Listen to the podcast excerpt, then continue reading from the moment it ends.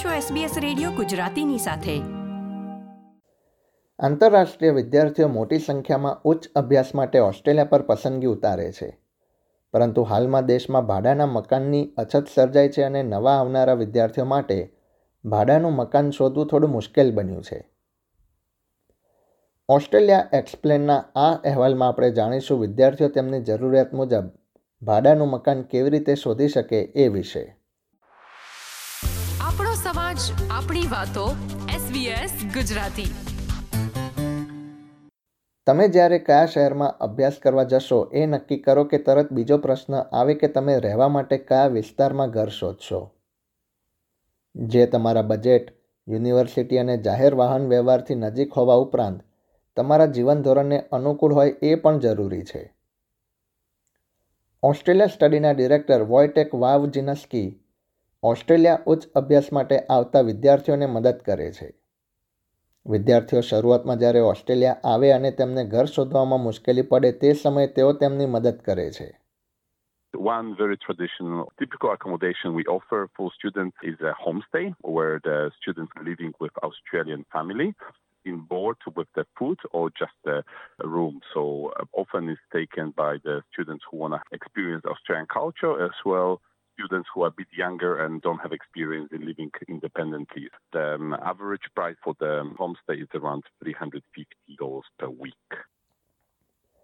બીજી તરફ ખાસ વિદ્યાર્થીઓને રહેવા માટે પણ મકાન બનાવવામાં આવે છે તેમની જરૂરિયાતની તમામ સુવિધાઓને અનુરૂપ આ એપાર્ટમેન્ટ્સમાં વિવિધ પ્રકારના બિલ અને મેન્ટેનન્સ ભાડામાં જ સામેલ કરવામાં આવે છે તમે મોટેભાગે યુનિવર્સિટી કે કોલેજની આજુબાજુમાં ઊંચા બિલ્ડિંગમાં ફર્નિચર સાથેના એપાર્ટમેન્ટ્સ જોયા હશે જેની આજુબાજુમાં શોપિંગ સેન્ટર જાહેર વાહન વ્યવહારની સુવિધાઓ પણ હોવાથી વિદ્યાર્થીઓની જરૂરિયાતને તે અનુરૂપ હોય છે આ અંગે વોયટેક વાવજીનસ્કી વધુમાં જણાવે છે કે Now they're organized. We have the companies who work this properly. They have insurance. They don't overpopulate the rooms and apartments, so they're quite popular. The price is about 280, 300 for double room, and uh, for single room the prices will go around 350 as well. Mostly they are three, four bedroom apartments and usually close to city. વિદ્યાર્થીઓને રહેવા માટે મકાન કે એપાર્ટમેન્ટ્સને યુની lodge campus living villages અને student housing Australia જેવી સંસ્થાઓ manage કરે છે તમે ઘર મેળવવા માટે ઓસ્ટ્રેલિયા સ્ટડી જેવી એજન્સીની પણ મદદ મેળવી શકો છો એક વખત સ્થાયી થઈ ગયા બાદ વિદ્યાર્થીઓ લાંબા ગાળા માટે મકાન શોધી લે છે જેથી જીવન નિર્વાહ ખર્ચમાં પણ ઘટાડો થઈ શકે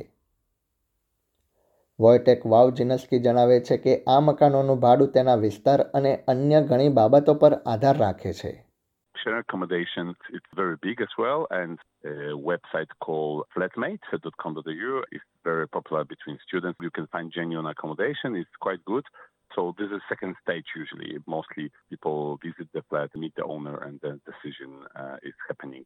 The prices there are very difficult to say because it all depends of the location, season.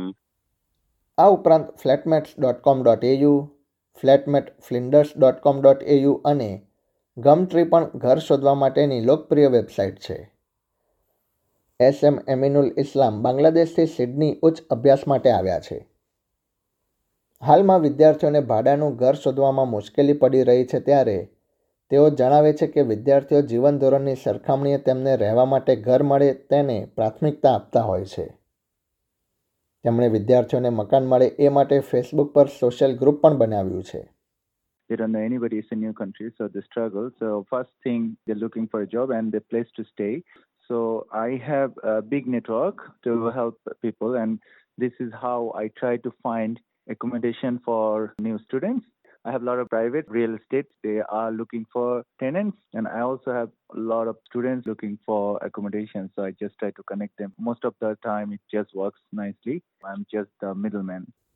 તેમના કોન્ટેક્ટની મદદથી એમિનોલ વિદ્યાર્થી અને મકાન માલિકની મુલાકાત કરાવે છે તેઓ જણાવે છે કે ઘણા મકાન માલિકો તેમનું ઘર વિદ્યાર્થીઓને ભાડે આપવા માટે તૈયાર થાય છે તેઓ વિદ્યાર્થીઓને તેમની શિક્ષણ સંસ્થાઓમાં કાર્યરત નેટવર્ક ગ્રુપમાં સામેલ થઈને તેમની મદદથી ઘર શોધવાની સલાહ આપે છે My suggestion is the new students definitely, definitely need to join to their social group of their university or their college, and they need to join their social Facebook group or whatever group the, every university or college has. When you're joining, you actually have thousands of other students. You can ask them to help you. It's the easier way. And of course, other students who actually was struggling few months ago to find their accommodation, they also should help. વિદ્યાર્થીઓને ઘણી વખત અંગ્રેજીમાં સંવાદ કરવામાં તકલીફ પડે એવા સંજોગોમાં તેમની પોતાની જ ભાષામાં મદદ મેળવવી હિતાવહ છે if you are new, just come to university. First thing, there is a notice board. Go and write in your own language. I'm new here and it helps. Anybody gonna pass through and if they see their own language in the board, we usually read it. We just try to find out what's happening. Community people, they love to go and check in their community group because they can read in their own language. So it is our duty to reach all those little, little community group. Then I can actually help and I can ask help from others. Professor Sally Wheeler Australian National University Canberra ખાતે international and corporate વિભાગમાં deputy vice chancellor છે તેઓ પ્રથમ વખત ઓસ્ટ્રેલિયામાં અભ્યાસ કરી રહેલા વિદ્યાર્થીઓને તેઓ યુનિવર્સિટીના રહેઠાણોમાં રહેવાની સલાહ આપે છે I think anyone who hasn't studied in Australia before should think seriously about university accommodation. It's a very good way of meeting new people, integrating yourself into a new environment, but you're still supported. There are people there to make sure you make that transition to life in Australia. That I think happens less if you're in the private sector.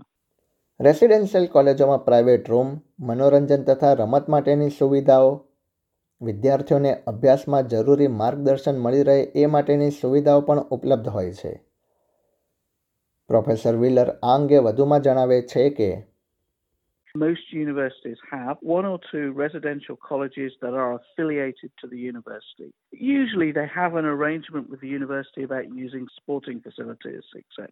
And they offer a distinctive package. Some of them are religious based, for example, others are created by founders with particular sorts of interest. Whereas general university accommodation often gives you a choice of different sorts of packages around whether you want fully catered, part catered, or self catered.